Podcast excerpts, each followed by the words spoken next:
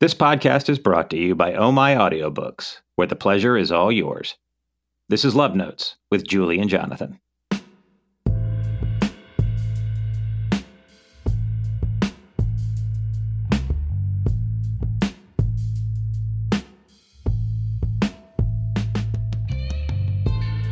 This is Julie. And this is Jonathan. And you are listening to Love Notes with Julie and Jonathan. So, good thing that we're the ones who are here. Um, hey, Julie. How are you? Hey, Jonathan. I'm good. How are you? I'm okay. What do you want to? What What should we talk about? What What's going on right now that uh, that I had a new book to be- release. I had a book release, so that's you certainly did? I certainly did. Pretty Uh, thing released on Monday, so that was good. Uh, now, Monday is not your usual release day. Why did you pick a Monday this time? I picked a Monday because there was no pre-order, so so I don't think it mattered. And I thought maybe I could get a day to myself, you know, where I could get everybody excited about a book that's not Tuesday when everybody's books come out, you know. Got it. That makes a lot of sense. And it actually, um, beautifully and accidentally, I don't think we planned this, cues up uh, a question that we got that I, I was curious. I've been eager to ask you. Uh, we, uh, of course, ask for everyone listening to submit questions either to the website or to the Facebook group, Shrike Bikes. Facebook.com slash Shrike Bikes. Uh, if you're not a member, please join. Um, and this was one of the ones that was submitted through Facebook, and I think it's a good one, and it speaks to what you were just saying. And you ask this question to other writers all the time, and it's a good one to ask to you. Chris wants to know, and it seems to me, I just I'm I'm I may be wrong, but it seems like Chris is asking this because maybe Chris is the uh, is not just asking out of curiosity, but also because Chris is maybe trying to maybe do something in the romance world. It seems like the question is if you were an aspiring romance author starting out today, what would you do differently than you did years ago? Uh, I really don't think I would do anything different. I think I actually did almost everything right. And what does that mean? Yeah. Like, what did you do right, particularly th- that you feel proud of? I feel like I I caught the momentum, so that was luck, right? The first book was luck, the first romance book.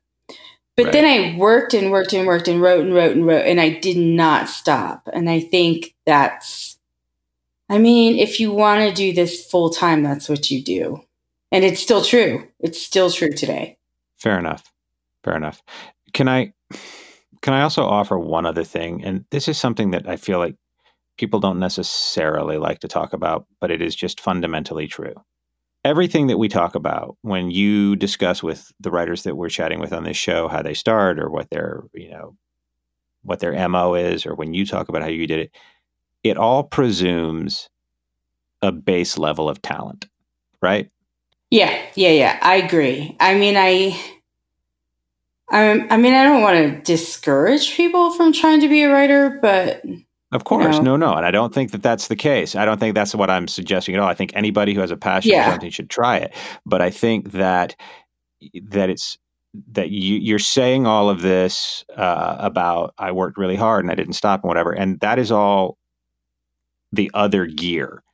But then there's also the presumption that people were interested in reading the things that you created, and that's based on you having a unique voice that people wanted to read. I think I have a unique voice, and I think I got that because I wrote science books for kids.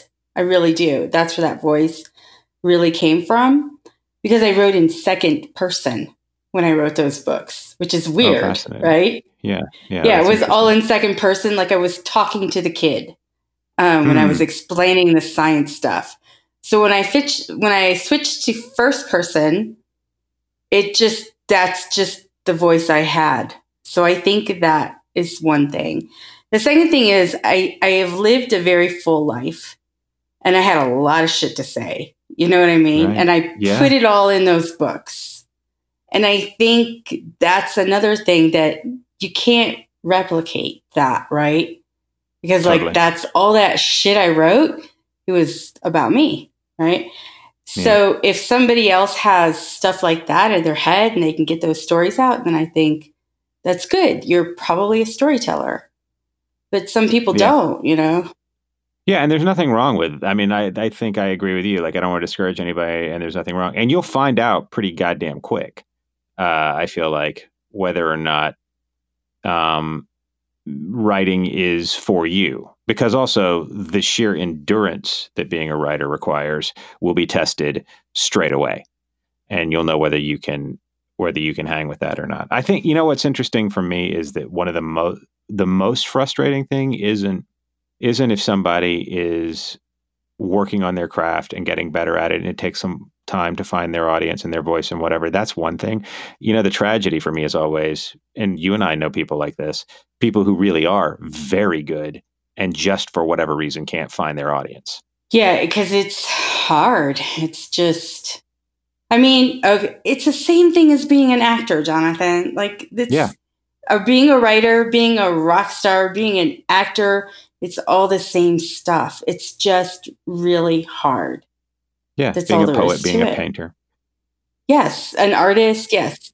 Bryan Cranston, who was, you know, the star of Breaking Bad, uh, was once asked, uh, "What does it take to make it in this business?" Because he was, you know, he was a, just a journeyman actor, just going along doing his thing for twenty plus years before he became famous on Breaking Bad. And he said, "Well," he goes, "So uh, you have to have talent, but that's not enough. You also have to have a work ethic, but that's not enough." You also have to have will and resilience and patience and endurance, but that's not enough. You also, and they listed like all the things that you have to have and kept saying, and that's not enough, and that's not enough. And finally, someone said, okay, well, so, so then what is enough? He goes, the last ingredient. And they were like, oh, okay, great. What's the last ingredient? He goes, luck.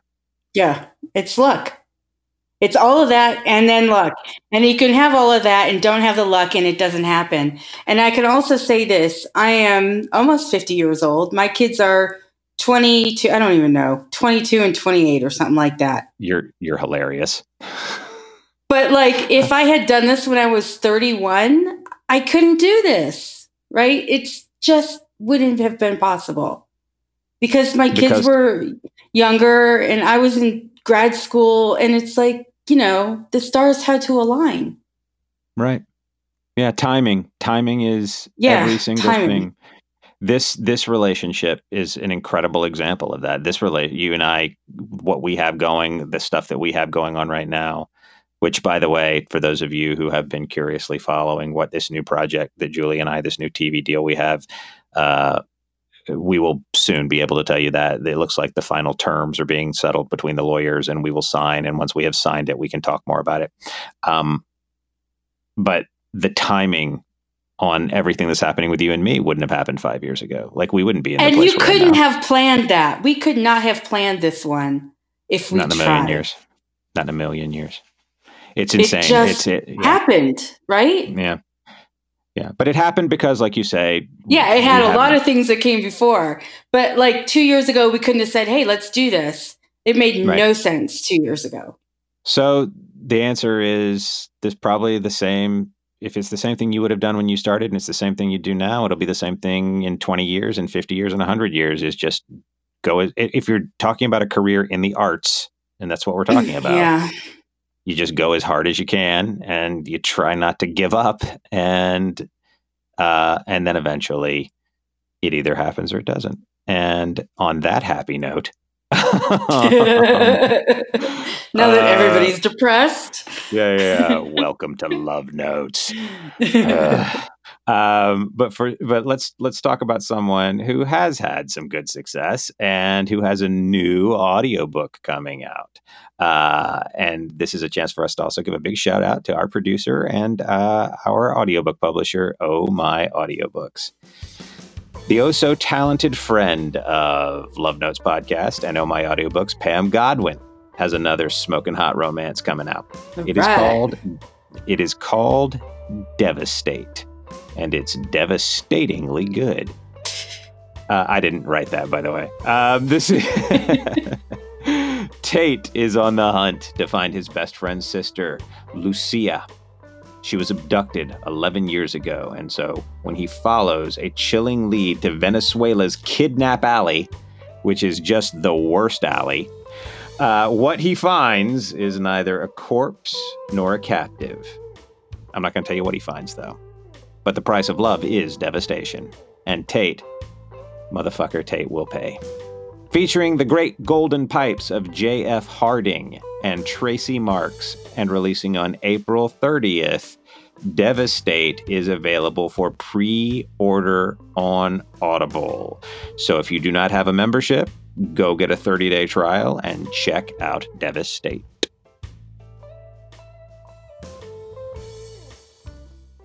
Um, that Awesome. quest that question that we had uh, asked of us, or the question that was asked of you, um, the answer is don't give up, don't quit, work hard, do the best you can.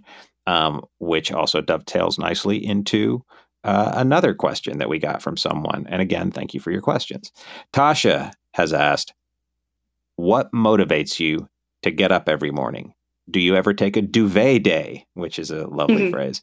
Uh, if you do, this is actually three questions. If you do, what is your go-to film to watch that you never get bored of? Well, okay. So, what motivates you to get up every morning? I mean, I'm motivated by deadlines and I make all the deadlines, so that makes no sense, right?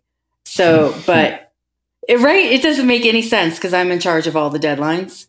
Um, but I always have a deadline and I always give myself a deadline, and I don't always make the writing part, but I always make the release part. So I just always have a release day in mind that I want to hit it.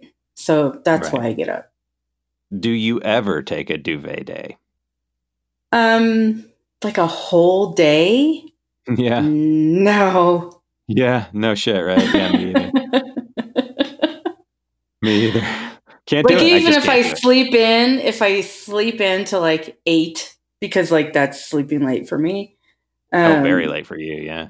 Like I just get right on the computer, and if I don't have to write that day, then I'm like, oh well, I have 50 other things that I'm behind on um, Right. that take place in the office. You know, But but you do pause. You will pause for lunch, and you have lunch, and you'll pause sometimes in the Yeah. afternoon to watch a little Netflix or something.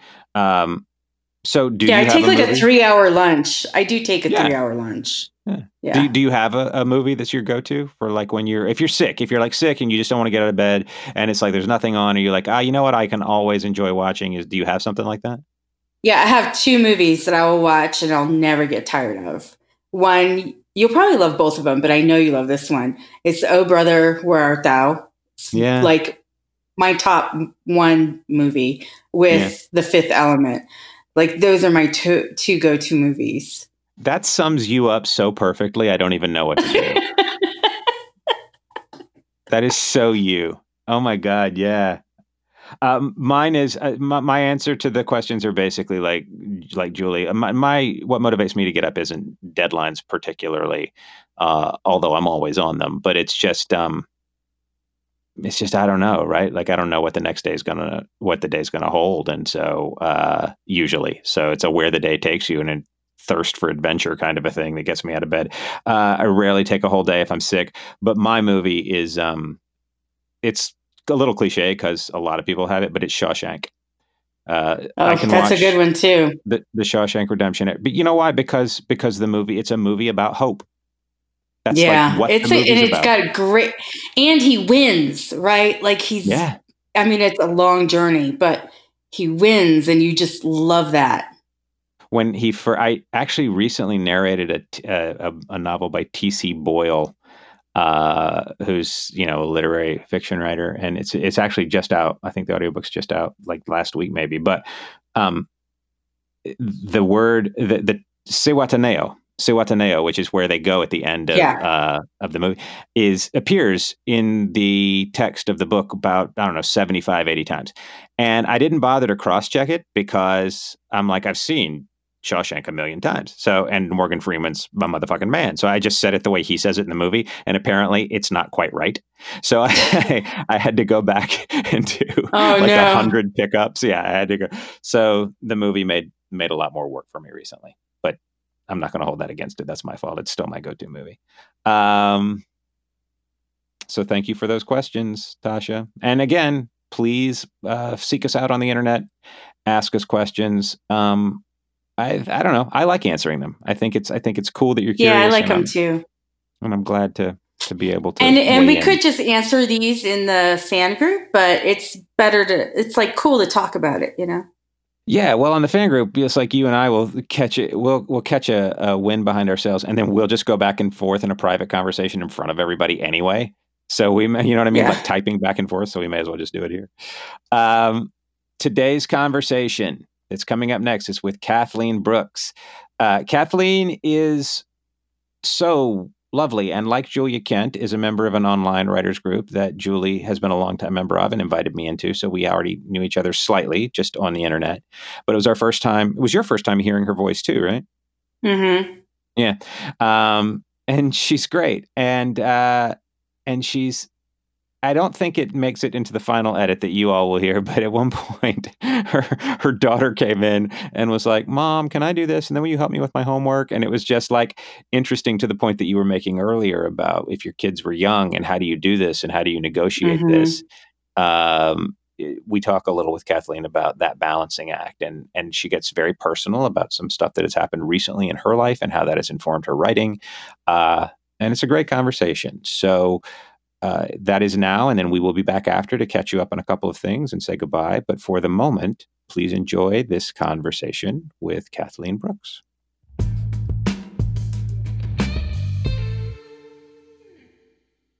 Uh, so, on the phone uh, with me and Julie is Kathleen Brooks. Kathleen is a New York Times, Wall Street Journal, and USA Today best-selling author.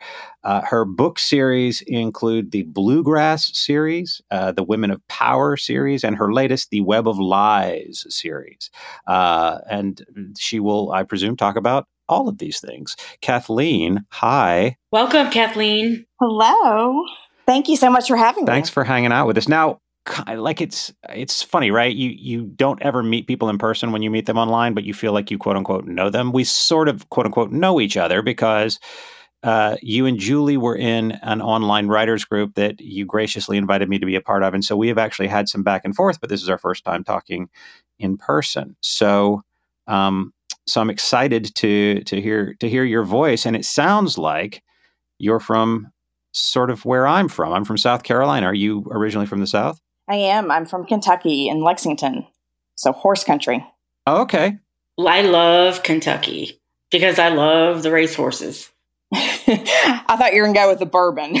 The whiskey? oh, no, no. You gotta go bourbon, not whiskey, bourbon.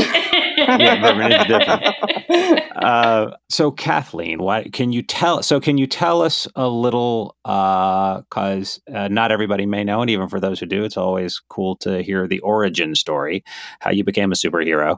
Um, can you talk a little about what you were doing before, and then how you decided to start writing romance? Yes. So I was a lawyer beforehand, and I thought my story was unique, but there are a ton of romance authors that were attorneys. Um, I think it's because romance authors have better conventions. They're a lot more fun than lawyer ones. um, and I was stress relief. Romance was my go to for you know getting lost after a really tough case or you know having a particularly hard day with a client or something. It were, was, were you a sorry to interrupt? Were you a trial lawyer? Were you a litigator? No, uh, well, I, I, did a little bit of everything. Um, it was a small town law firm, so I did a little bit of everything. And yeah, and so one thing that they don't tell you in law school, is they tell you how to do everything, and then you become a lawyer, and the judges tell you don't do any of that. So, right. Um, there's a learning curve. Um, and so after um, I took the bar exam, one of my friends sent me on a vacation with books, like a suitcase of romance books. And it was great because it was a way to relax and was a way to get transported into a different world. And so I continued to read um, during, you know, hard times at work and everything. But I had had a baby and I had the story that had just replayed over and over again in my mind. And it wasn't a whole story, it was just mm, this one scene over and over again for probably like six months. And I finally decided I was going to sit down, I was going to write it. So I put the baby to sleep. My husband was watching football. And I just pulled out my laptop and I just wanted to write this one scene. I was like, maybe if I just write it down, it'll leave me alone. And by the time I finished writing, I knew this is what I wanted to do. And um, it was hands down this feeling that came over me that was like, oh, this brings me such joy. And um, I guess you could say the rest is history after that. And what year was that? Okay, so that was in, I started writing in 2010. And, um, and when I actually got about six chapters in, my husband told me, he's like, you know, you should write this, you should write a book. There's this thing called self publishing now. And, um, and so I was like, oh, well, here's six chapters. um, well, your husband was really on top of this because back then, hardly anybody knew about self publishing. I know. And, you know, it was one of those things. Um, he was in uh, marketing beforehand. And so he was checking out some post on something. I don't even know how he figured it out, but he had run across run across um, Konrath's Jay Konrath. Yeah, yeah.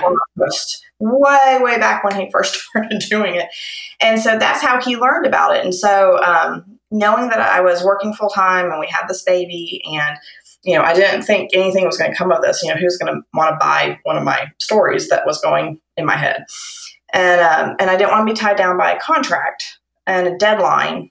Um, and since again, since I was a lawyer, I'm very tough on myself on those. I, I don't miss deadlines, and so I was scared about being able to fulfill it if I even was able to sell it.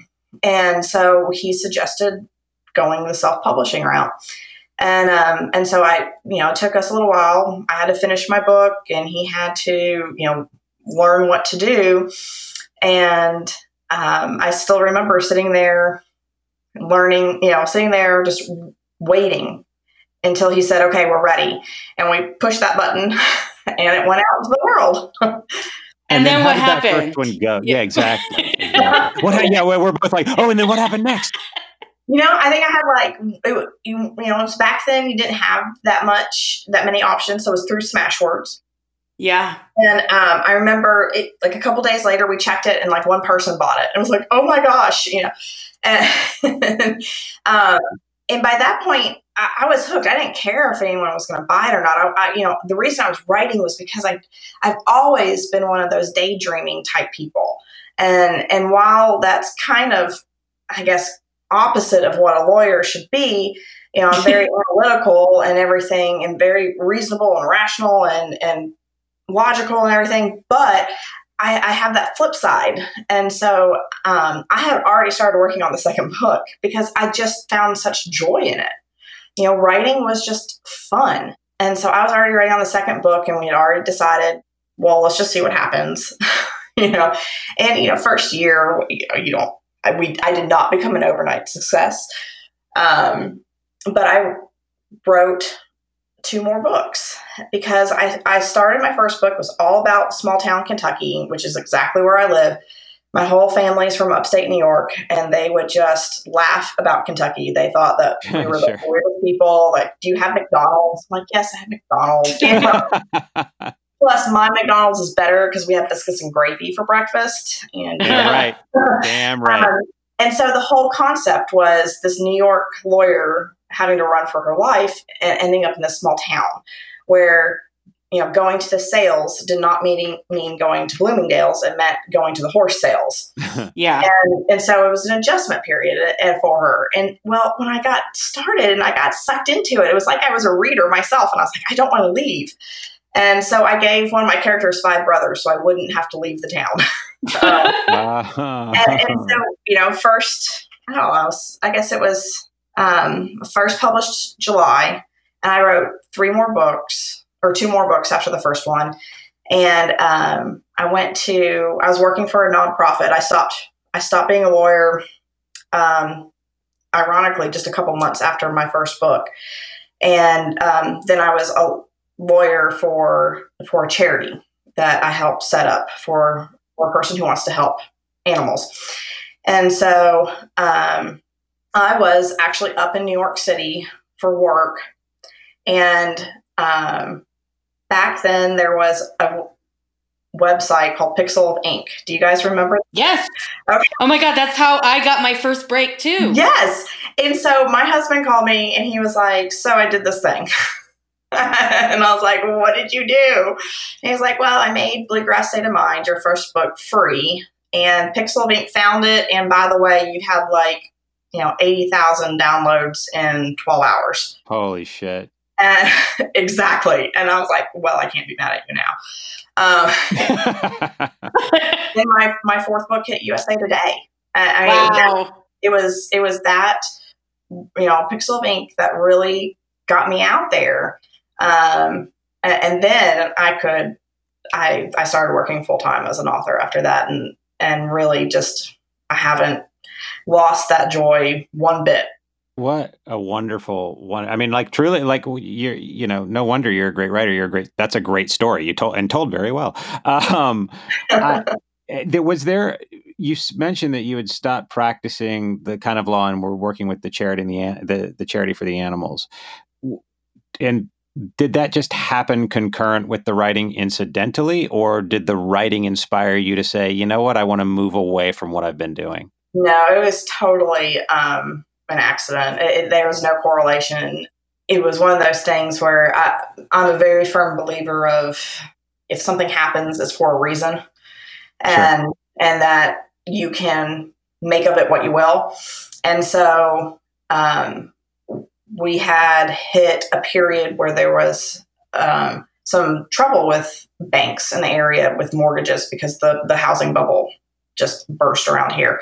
Well, it did nationally and so we our the firm again small wasn't bringing in the money. And so um, i was like oh i can see the writing on the wall. Yeah. And uh, my boss even called me in and was like oh we're having money issues. And i left and i was on that phone the whole drive home which is illegal in kentucky uh, and um, and two hours later, I had this job, and it was one of those destiny things. I, I you know, like I said, I'm a big believer. It's if it's some if something's meant to be, it's going to be. And um, it, we had a dear friend um, who was very blessed financially, and she had been secretly paying off people's vet bills in um, Los Angeles, and um, so she called me and said, I want to hire you to start this charity. And so I was the lawyer setting up this charity um, for her, and it's still in operation. Um, and so that we help fund uh, emergency grants to save pets' lives for people who can't afford uh, the emergency vet bill. I think that's it. amazing. Yeah, so we actually just approved one today, um, and, we're helping a little cat out. Um, and so, so it, that just kind of happened. And part of my conversation with her was, I mean, because honestly, that first, you know, that first six months, I, you know, I, I did not make a lot of money. You know, you're selling it for 99 cents on Smashwords. Right. And, you know, I hadn't taken off at that point yet. And, um, but I knew that this is what I wanted to do. And so when I talked to her about, you know, setting up this charity and doing this work for her, um, it was with the understanding that um, if I got done early, I'd have that extra time to, to work on books. And she's been nothing but supportive and let me step down when I was able. When I completed all my work, I, I stepped down and handed it off to a wonderful director. And um, and then at that point decided I did not need to do another job and became a full time writer. Full time writer and it is amazing. Has your has your writer's voice sort of remained consistent over these last few years, or has has it evolved as your circumstances and your your life has changed? Well, I I think it's still the same, but I think it's been tweaked. You know, um, with practice, everyone gets better, and sure. I feel like that's that's kind of the way I am. I'm a lot more secure and confident in my writing now. Um, like I said, that first book took me a year to write. Well, now I can write a book in three months, and I know that's that's probably slow to some people, but that's my happy place. Um, I can still make it to my daughter's track meets and right. uh, volleyball games and everything, and still do my work um, and get my book books out on time. And so um, I just now feel much more confident in my writing. And so I think it's um, I think it's probably evolved. Um, I'm kind of a little scared to go back and read my first book, but my readers don't have any problem with it, so I don't have any problem with it. What is the name of that first series so everybody knows? So the very first book is Bluegrass State of Mind. Okay. And it was supposed to be a one book deal, but like I said, I fell in love with my little town I created. So um, it's Bluegrass State of Mind, Risky Shot, and Dead Heat. And then I gave one of the characters five brothers. So I just went straight into the Bluegrass Brothers series after that. Bluegrass Brothers. I really like yeah. that. um, I like that. That just sounds like sexy right? Yeah, it does. Like I don't, I don't know why. I don't know. Blue, blue. I don't know. I could, I could make a bunch of jokes about blue balls, but I won't. Um, so, uh, I, another question I have is, so that hews somewhat in the direction of clearly a very familiar um, environment, a very familiar world for you in which to write as you've written subsequently and uh, done other things like the the Web of Lies series, for example, or I'm super intrigued by the Women of Power series, like where the women are the billionaires. Is that do those books feel like they occupy a, a similar headspace in terms of this is familiar and I understand it, or have you branched out and you're dipping your toe in things that are a little further afield from your normal life? Again, the confidence from writing more books. I have stepped out of my comfort zone. Um, Women of Power came about honestly because I had watched um, The Men Who Built America on the History Channel. I don't oh, know. yeah, yeah, yeah, sure. Yeah. So I went, well, geez, women can be these strong billionaire leaders too. And, and so that's actually where the, that idea came from. Um, you know, and I also, I'm very close with my family. Um, my, my parents own their own company. Um, my mom was the first woman underwriter. She, there was an insurance company. My mom was the first woman underwriter in Kentucky. Um, and so she, I mean, since I was born, it was you can do anything you want. And even and my dad was like, you can do anything you want. And um, and so I had that strong um, confidence from them saying, go get it. And so I said, okay, I want my women to be billionaires. Like it was, is I put those books out. It was a time where I mean, billionaires are still big, but it was all male dominated. Yeah, sure. And and so I really wanted to show that women could break the glass ceiling too, and um, and it's fun. It's a family, and it's it still has my like I have a quirky sense of humor. Why my books are suspenseful. It's not like um, I'm going to put you in an asylum that's abandoned and haunted at midnight with no lights. Like it's not that type of suspense. It's more mm-hmm. action and I always break it up with some comedy. And so I have um, a very dirty-minded, you know, octogenarian secretary who likes to walk around with sexy signs on her walker and stuff. um, but it, it, also tackles at the same time, um, you know, things that every woman can relate to. You know, I, being a lawyer, a, a, woman lawyer in a small town, I would go into the courtroom for motion hour and be like, "Well, little lady, you just sit here and I'll take care of this for you. You know, stuff like that. Sure, and sometimes of course. It was, sometimes it was respectful, but sometimes it wasn't. And um, and so I really put a lot of that into the books. And so while they're set in Atlanta and it is outside of my uh, knowledge, I am not a billionaire um, and I don't run these businesses. They were still fun. They were still kind of in that wheelhouse of suspense, and while it wasn't a small town, I made it a small family. So it kind of still had that feel. Um, now, the Web of Lies is completely different. It is much more um, political thriller, um, and it, it arcs over three books. The main each book has their main character story, and they get their happily ever after in each book.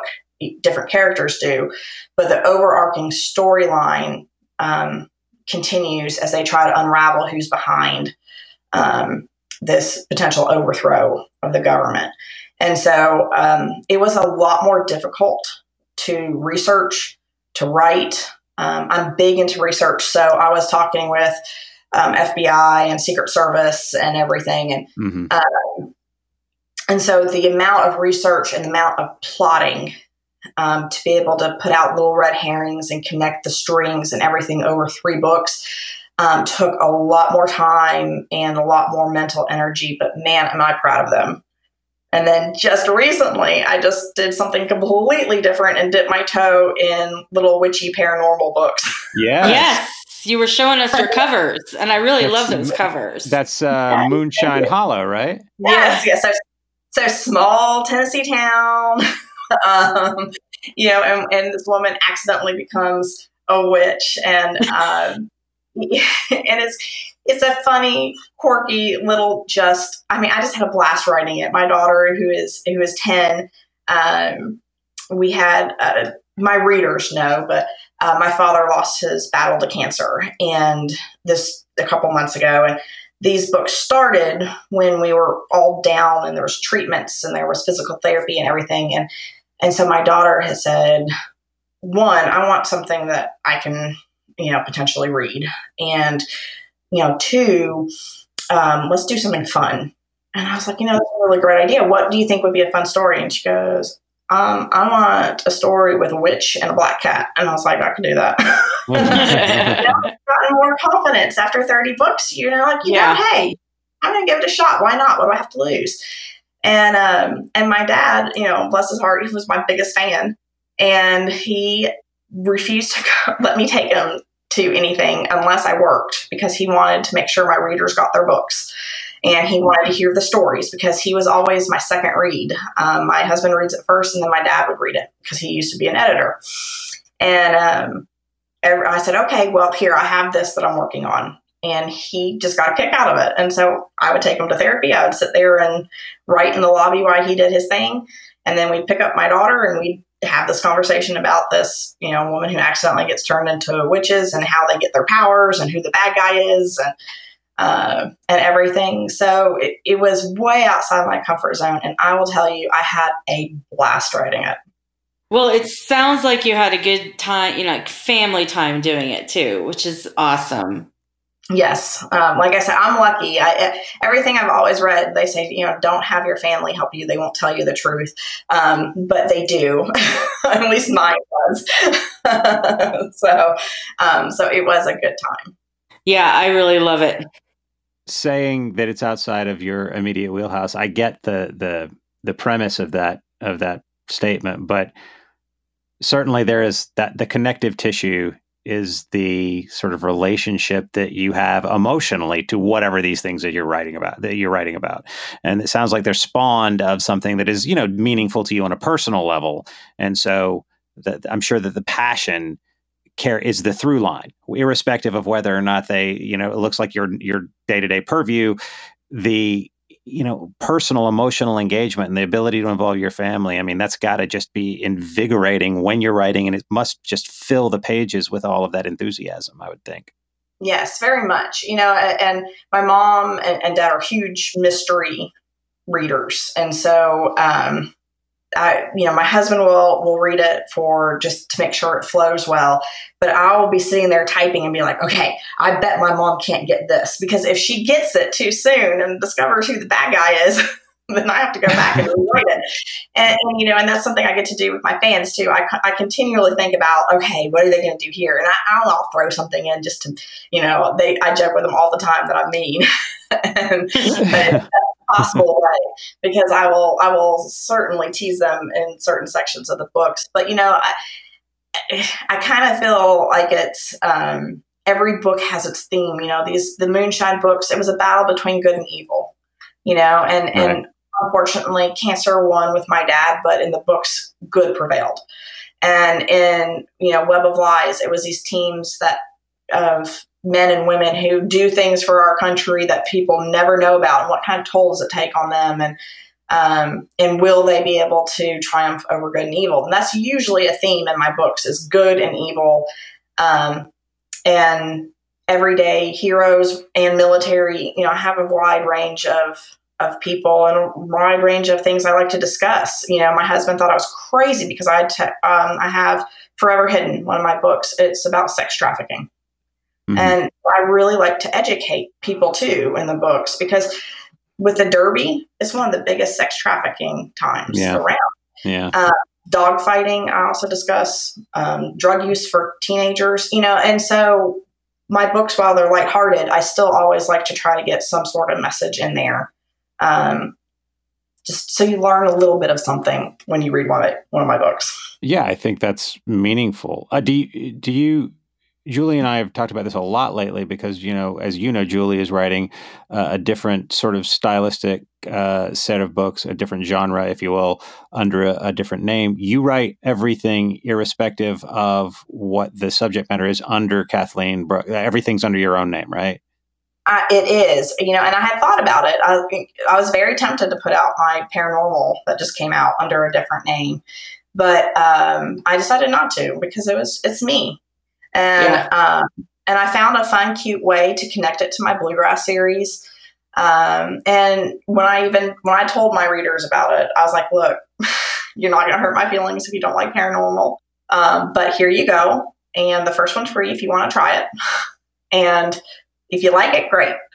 If not, don't worry, it's not affecting any of my releases. It was just something I really wanted to do, and and I had fun doing it, and that just makes me want to keep on writing more fun things. Yeah, it's um refreshing to be able to write something just because it's fun for you, right? Because not every story is, at least not for me. Yeah, there's always well, the middle of every story is not fun for me.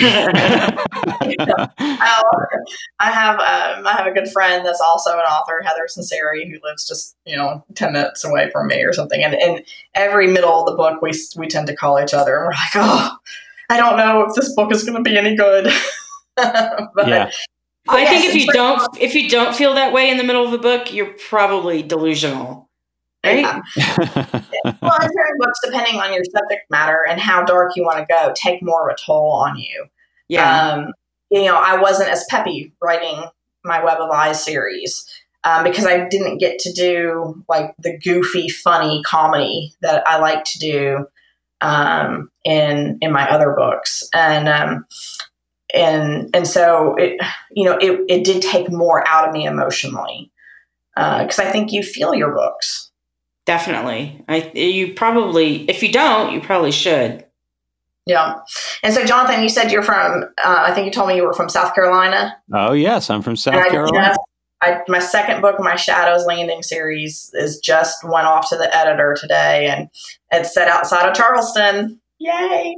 yeah, yeah. My uh, I, I I was born in Myrtle Beach. Uh, my grandmother was the city librarian there, um, so I grew up around books, and then. Um, and then we lived in Charleston for yeah for like a year. I mean, Charleston's an interesting place, and you find a lot of Southern Gothic stuff, Savannah, Charleston, because it very much has that Midnight in the Garden of Good and Evil vibe to it, and it, there is that that rich Southern Gothic history that just sort of hangs over the city, and because it's right on the coast too, it feels like it's lapping at the edge of this bigger world. You know, right on the edge of the Atlantic Ocean. It's it's it's an interesting place to to to set a work. Is is everything everything is contemporary that you write, right? Given just the sort of rich history of the South and all of the potential opportunities in there, have you ever thought about doing anything historically minded? And we're also Natasha Boyd is also in this group that we're all in, and I know that she's written. I think the Indigo Girl was her last historical, and it's also set in the South. I know Natasha lives down there as well. Has it ever, has it ever crossed your mind to dabble in that area at all? You know, it, it has because ironically, historical is what I like to read. Um, oh. But I don't know if I can write it. You know, but of course, you know, if you asked me a year and a half ago if I was ever going to write a paranormal, I would say no. So um, I will never cross anything out. But no, I, have I've even thought about it. I, I've set up my bluegrass books that how the town was founded. And I was like, I could totally go and do that. Um, I goodness knows I know enough, you know, Regency romance stuff to, to be mm. able to write an historical on that too. Maybe someday I will, but um, I have not been tempted yet. I usually I have to be hit with a story or an idea, and it just won't leave me, and that's when I write it. Uh, and so far, I have not been hit with that, but I will never say never to anything. Do, how far ahead do you do, uh, is it is it is it pure inspiration is it just i will not sit down to do this until it lands in my brain and the muse strikes me or do you find yourself planning ahead Um, some things I get hit with, and usually it's the series. Like how I just was sitting there watching those the men Rockefeller and and um, Morgan and stuff, and going, "Gosh, women can do that." And then it hits me, and I'm like, "Oh, there's my series," you know. Yeah. Uh, and so mostly with series, it's like that. I just get slammed with this idea. I'm like, yes. Um, for individual books, because I write in a series, I usually know who's coming and what their personality is. And so for the first book in a series, when I, I introduce people um, and I get to know my characters, I usually end up already having an idea of what I want to do with them. Um, and so, like right now, I'm researching. Um, I'm researching for my next Forever book, my Forever Bluegrass book, and um, my hero is is a veterinarian who owns a horse farm for horse races, mm-hmm. and um, and the, his love interest is going to be a horse trainer. And so um, I'm researching, and I will learn as much as I can about um, what goes on at racetracks and what it's like to own a horse farm. And luckily, I'm really luck. I'm very lucky in that sense, as I have plenty of friends that actually own horse farms. Right. Um, and so I have um, I have their numbers and I will use it about you know and and and that's what is mostly about is I like to get the feel. I don't need a specific story. I just want to hear you talk about what a daily life is like and stuff like that so I can get a feel for your environment. And then I usually get like a hit with, oh, this is what I want to do with my storyline. This is where the mystery is going to go. I usually already have like who I want the love interest to be, but then um, I say, okay, here's my mystery, and I usually get that and as a it hits me when I'm doing all my research, learning about that uh, environment. Do do you write every day? Do you whether you are inspired or not? Do you force yourself into it every day? Yes, I guess I'm a Nora Nora girl. Nora. That yeah, I very much treat it as my job. Um, and so, um, you know, some days I might not, you know, I, if I'm, you know, like I'm going to take a vacation or I'm going to go speak at a school or, you know, some days I just don't feel like it. Um, but, you know, I'd say 95% of the time I'm going to be writing at least something that day. I, I'm the same way. Yeah. I treat it as a job. Uh, so, uh, because yeah, because I know I you know I know that Julie's particular discipline at writing is a discipline, but it's also Julia. I hope it's okay for me to say this. We were at a, a Polycon um, in Washington D.C. and uh, and halfway through the day, uh, I looked over and I was like, "How you doing? You doing okay? How you holding up?" She, she, and you, Julie said, "I'm I'm great." I, I want to get home. I was like, "Oh, you just done?" She was like, "And "I just want to get back to work." And yeah. it really it really struck me that you're you Julie are in like your happy place when you're being productive and when you're getting the work done. Uh, I am. I don't know if that's normal, but but it well, just I, I guess high. Get a high after you write a good scene or something. Yeah, it's right, I, right. And it feels weird not to do it. I don't know especially if I'm on vacation because I cannot write when I'm traveling. So I knew like I have so many things to do and I have so many things in my head and none of them are getting done right now while I'm, you know, out of town. Yeah, I know I can shut down for a week, but without fail, I always take a notebook with me. And I always take my laptop with me because without fail, I'll be someplace completely random and then it's like, oh, and it's like a perfect idea, right? Sure. Yeah. yeah. And so, uh, because you finally relax and your brain just relaxes, and, and at least mine does it this way. Like, I take the first couple days of vacation and it's great. I'm like, I don't even want to think about anything. And, and then, like, somewhere around like day three or four, it's like, I'm I'm just rejuvenized. And so my brain is like, here's this idea, this idea, this idea. Uh, yeah. and so while I'm not writing, I am working. I, have touted this before. I, I, feel like I've even touted it in one of our podcasts. But uh, Elizabeth Gilbert, who wrote uh, "Eat, Pray, Love" or "Eat, Love, Pray," or whichever order of things she she did it in, prayed, ate, and loved. Um, uh, she about ten years ago gave a, a TED talk, and it's about the idea of genius. And I really do. Yeah, encourage- I, I watched that one. I think you Right. told me to watch that one. I did. I did. And I, I encourage everybody to seek it out and find it. And it is about the myth of genius that genius is not something that you possess, but it is something that passes through you if you are very lucky. Uh, but what just made me think of it now was that she tells an anecdote about Tom Waits, the, the, you know, the great singer songwriter Tom Waits, and that he would be in his car in LA on Oh, the yeah. freeway. Yeah. And he would get an idea and he'd look up to the heavens through the ceiling of his car and he'd be like, Can't you see I'm driving right now? Right? Like, like, please go bother somebody else with this moment of inspiration. I can't write it down at the moment. And so um, I've always been struck by that idea that that the ideas possess you, you don't possess them, you know? And um, and so what you're saying feels enormously authentic. And so inside of that, does your daughter, does your husband, does everyone kind of get it now? Like, okay, gi- give mom, give you know, give Kathleen a minute. She's got to go deal with this torturous muse that is like, you know, infecting her brain. Oh yeah, I've definitely cut off conversations mid sentence and grabbed whatever closest. Hold on, I got an idea. I've my, I've thrown my phone to my daughter in the in you know the back seat of the car and been like, "Here, we're gonna learn dictation," and, and had her like typing out the scenes for me when I was in rush hour traffic, and um, because if I have learned that if I do not write it down, I will forget it. I was just gonna say that. I have I, I even like I'll have an idea and I'll be like, I'll never forget this one. Oh, I do Yes. every single time. So now I just get that phone out and make a little note. I have I have hundreds of them in my phone for um, Yeah, story I do too. And my husband got me a waterproof shower notebook. Ah, wow. Wow. That's great. Jonathan, Yeah, you need good. one of those for your new shower. I, I was yes.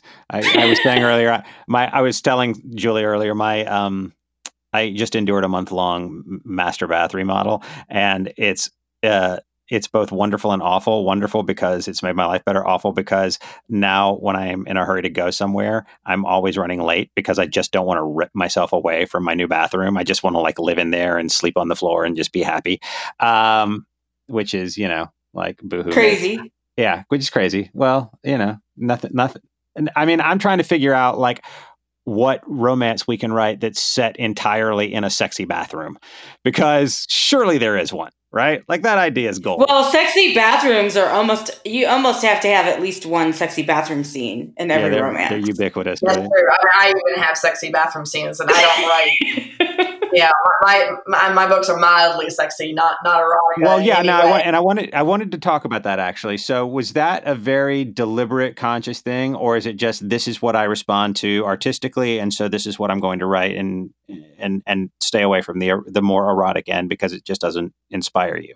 Um, you know, it it started off with, and, and again, you can see the progression in my book. So my first book, it's very much um, behind closed doors, and then like the next book, it's a little bit more out there, and then by like the fourth or fifth book, it's like hey, and then like the last I don't know twenty books, it's just like hey, it's there, but it's not the main focus for me because my poor editor. I mean, I love her to pieces, but she's like can you please write something a little sexier? And I was like, I just don't think I write it well. And um, you know, I've tried, and and it to me, it doesn't sound. You know, like I'll read a, an erotica book, and I'm like, oh, see, that actually sounds good. You know, like. And I, I read what I read. I'm like, I don't think that sounds good. Like, it doesn't sound sexy to me. And so I'm like, okay. Um, so I, I, I increased it a little bit. Um, and and so um, and my editor was like, oh, okay, good. Um, and you know, I, I used to vacation with um, Jan Scott, who writes as J.S. Scott, and Ruth Cardello and Callie McKay, who all write much sexier than I did. And so, really, they pushed me to to try it. And so, I couldn't go the full length, but I could go, you know, I could go a little bit, a little Um, bit. I- a little bit. I mean, it's not. It's it's you know, I don't know what you call it. It's I don't know. It's probably like an, a low R rating or something Sure, like that. a PG thirteen or a soft R. Yeah, exactly. Uh, and because that's just I, that's just where I'm comfortable at. Sure. Um, because I don't want to do it injustice, and I feel like if I went full erotica, it just would be injustice. I don't I don't feel like I just write that very well. Right. Well, you never want to be disingenuous, right? Like you want to be as Yeah. authentic as you can. Have you? uh, How much of your stuff is in audio? Any? Um, all of it is, except for the that little witchy book that I just put out. And um, is it uh, is it is it largely? Have you found narrators who you vibe with, who get that, who know how to interpret that um, sensory experience just so, and so you keep going back to them, or do you rotate? No, um, well, I have. I try to keep them with each series. Um, Right, right, right. And so, um, you know, when I first decided to do, I think I put out like ten audiobooks. I did all my first ten books in audio in 2013. I want to say, and um, and I searched and searched for the right voice, and I just I would know it when I heard it. Is how I what I said. Sure. And I listened to so many voices, and I hit one who, uh, you know, uh, Ohio, South Carolina guy who was a country singer. And um, he was from South Carolina, lived in Ohio, and um, then moved back to South Carolina. So, I mean, perfect. You know, he knew not to be twangy. My Ah. characters don't Yeah. Sure. Yeah. and um and he just he nailed it i mean as soon as i heard his voice i was like this is it and he has done every single one of my bluegrass books and he's now doing my south carolina books um, it's a spin-off of my bluegrass and i was like you know i could i even asked my readers i said should i change it up and they love him so much and i love him so much because it's just is his name is eric dove and we just work great together and he just does such a wonderful job. And so I kept him on for that. But um, Therese Plummer did my Web of Lies Oh, I love series. Therese. I love I love her too. I mean, she was just fantastic. Um, and so I've used I've used other narrators for series, but I like to keep them the same throughout the series. Yeah, I think that that's I think that's crucially important, and and certainly finding someone who has your shorthand is is is really key. And I guess part of the reason I was thinking to ask it is, uh, do you listen to your own audiobooks? And if you do, you probably don't have that prohibition against listening to the sex scenes like Julie does, because because they aren't so so uh, obviously sexy. Maybe is the way to say it. Right. Um, yeah, no, I do listen to all my audiobooks. Um, and I have to tell a funny story about my about one of these is I purposely made one of my characters have a name that was impossible to pronounce and did not think about it. Like it was supposed to be like a funny part in the book that no one could pronounce it. And so they just would shorten it. Totally did not think about what would happen to my narrator when he had to read it. And we were driving down. My, my husband's from Tennessee, and so we were driving down for Thanksgiving, and I was listening to the fir- the you know the the draft of the of the book, and all of a sudden we just looked at each other and went, "Oh my gosh, I know what's coming next."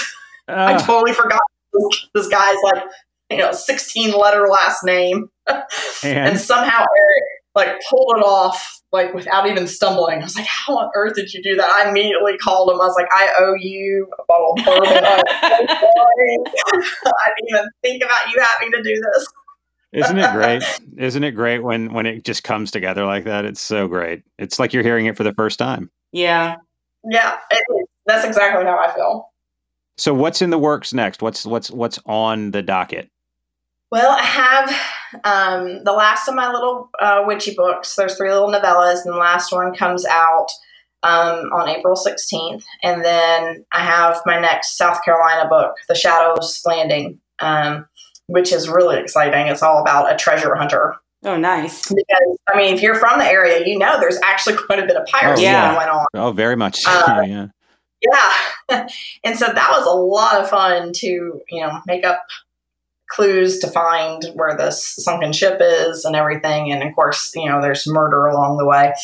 Um, and so that book is in edits right now. And and then today I started research on my book that'll come out in the fall, um, Forever uh, Ventured, which is the one about the racetrack and the vet. And so I'm um, learning all about what racetrack veterinarians do and more importantly, the bad things they do, and Yeah. the kind of the the underbelly of of the race world, because that's where my crime is going to be set. Yeah, we were my wife and I were just talking about this the other day because you know it's it's a world that we have our, our have our hands in, and uh, it is it's it's incredible how I mean, the characters in the real world that exist inside the, Yeah. the racehorse game are just the most colorful people you'll ever meet.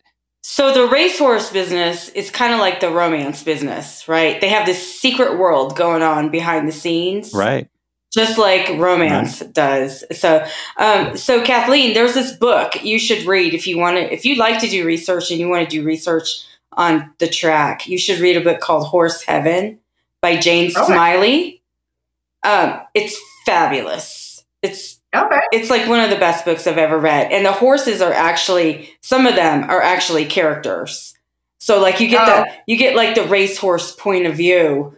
Um, Oh, so it's kind of cool, but they do have a bad veterinarian in there. So and And- that's what I'm trying to figure out right now. My my vet is a good vet, but I'm trying to figure out what if it's if it's a jockey or if it's you know. I didn't realize how intertwined. I had harness horses growing up, so it's a, it's a different. Oh, that's what- environment. yeah, that's, what what, our- Jonathan has. yeah. Yeah. that's what our horses are. Oh, yeah. Yeah. yeah, Yeah. so that's what that's what I had growing up was harness horses, and so I mean I lived at the Red Mile, which is our harness oh, track. Oh, sure. Yeah. You know, it's a little bit different. This is going to be a thoroughbred track, and so this is where I'm going to try to see, you know, learn. Okay, well, what are the jockeys like? What are the the players in the game like? Who who can manipulate things? Who would want to manipulate things? And so that's what I'm reading right now and doing research on. Well, uh, we we we're sort of at the end of our time ish, as it were. But before we go, um, if you don't mind, Julie has a question that she would like to ask. Julie, do you have your question? Yep. So I ask everybody the same question at the end, and it is if you knew then what you know now, what would you do different? Oh, let's see. Um, you know, I think it would be while we did a really good job of being of having the infrastructure in place, so to say, like a mailing list and Yeah. stuff. Um, I did my own cover art uh, for the first three books, uh, which I do not recommend Yikes. um, I, I, yeah, and so um, I had um, I had a teacher that read over my books and not a professional editor, and so um, I would have definitely um, taken the time to um, get real cover art done and hire real editors and put out a you know a completely polished product as opposed to just a slightly shiny one. Um, and so while I'm really pleased with how I had everything already set up, like website and blog and mailing list and all that stuff, I would have definitely liked to have had um, the resources and the knowledge to go and hire editors and, and cover artists.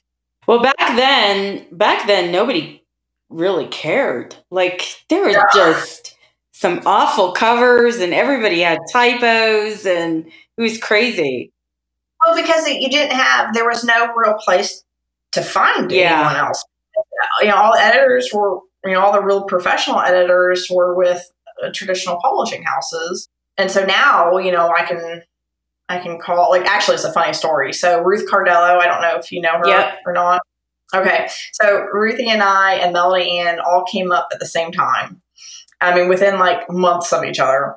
And Ruthie reached out to me on Twitter and she's like, Oh my gosh, I love your book. You need a new cover. and she's like, I have a friend. Um, Kathleen Brooks, where can people find you online?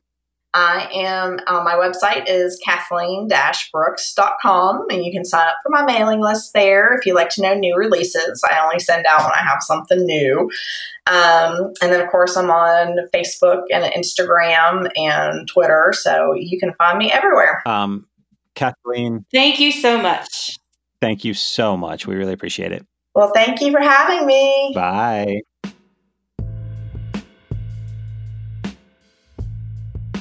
And there you have it. Uh, thank you so much for listening to our conversation with Kathleen Brooks. Um, she's really wonderful and obviously writes uh, across a whole varied, uh, uh, beautiful patchwork uh, of, of fictional scenarios. So please, if you have not checked her work out, by all means, uh, check it out. Follow her on social media, buy her books, listen to her books, uh, be a Kathleen Brooks enthusiast, please. Brooks, Yes. remember, Brooks rhymes with books.